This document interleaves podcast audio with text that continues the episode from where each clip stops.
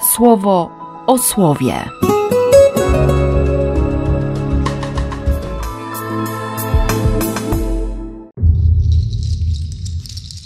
6 sierpnia, sobota, przemienienie pańskie. W tym całym chaosie bestii wychodzących z morza, potwornych, koszmarnych, mówiących wielkie rzeczy, butnie się wypowiadających, według przykładu z Septuaginty, i wydawałoby się mających władzę nad całą ziemią, nad wszystkim. Ta wizja nagle zmienia swoje miejsce, kamera przesuwa się do nieba i, i widać przygotowanie. Stawiane są trony, i nagle dawniejszy od dni siada na jednym z tych tronów.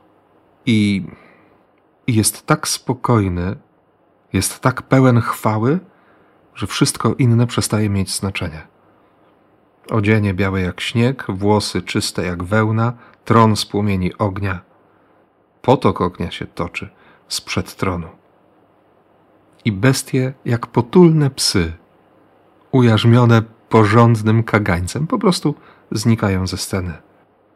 Stwór, ten największy i najgroźniejszy, został zgładzony, pozostałe bestie również pozbawiono władzy, wyznaczono im długość życia, wszystko się skończyło. Wchodzi przed tron przedwiecznego, jakby syn człowieczy. I ciekawe, że właśnie to doświadczenie wywołuje w Danielu reakcję: Dygotał z lęku mój duch, a także ja, Daniel, w tym moim położeniu. Te widzenia wprowadziły zamęt w mojej głowie.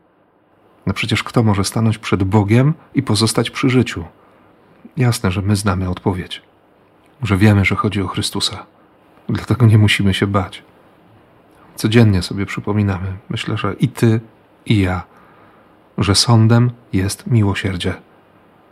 Że ten spokój, który bije od Boga, naprawdę ma moc pozbawić władzy każde zło. Każde.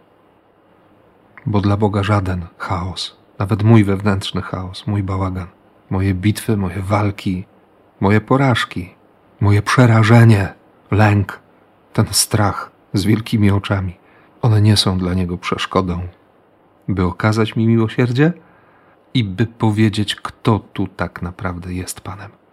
Dlatego ten pierwszy z apostołów, Piotr, bo dziś mamy do wyboru dwa czytania i można również y, posłuchać fragmentu pierwszego rozdziału drugiego listu Piotra.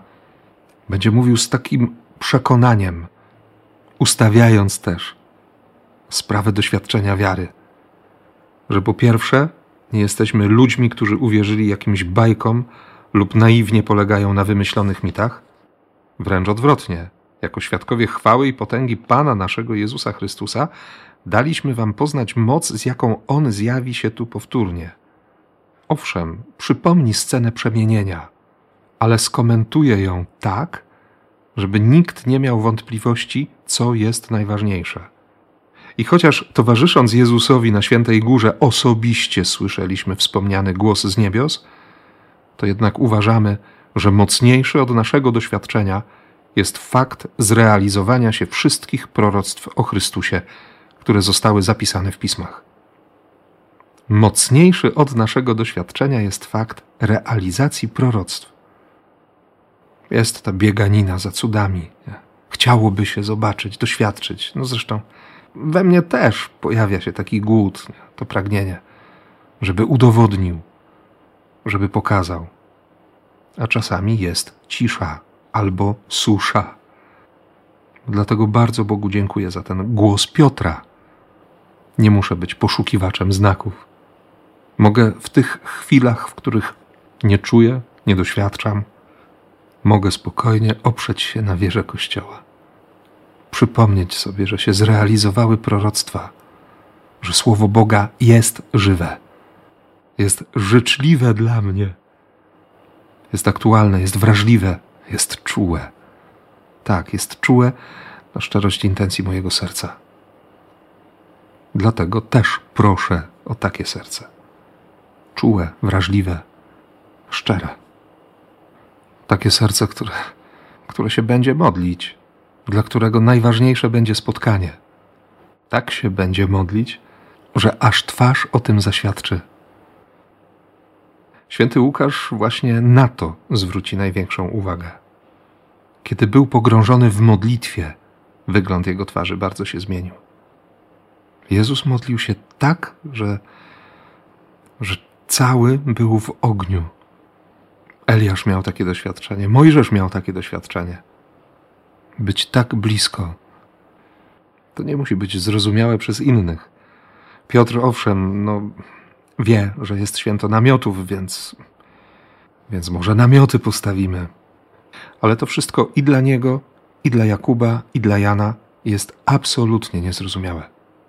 Jest obłokiem, który pewnie przypomina wędrówkę po pustyni, obecność Szekina, ale jest to również doświadczenie chodzenia po omacku.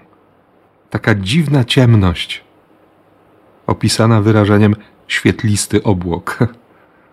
Dlatego, żeby ich uspokoić, ojciec daje głos. Odzywa się. Ten jest moim wybranym synem. Jemu bądźcie posłuszni. Ojciec wskazuje na syna. Syn prowadzi do ojca. Wszystko dzieje się w duchu. Ale nie chodzi chyba dzisiaj o jakąś potężną teologię. Mnie to słowo po prostu mobilizuje do modlitwy, do wiary, do zaufania, bo On w każdej sytuacji jest Panem, jest miłością. I dlatego z całego serca błogosławię Cię dziś w imię Ojca i Syna i Ducha Świętego. Amen. Słowo o słowie. Thank you.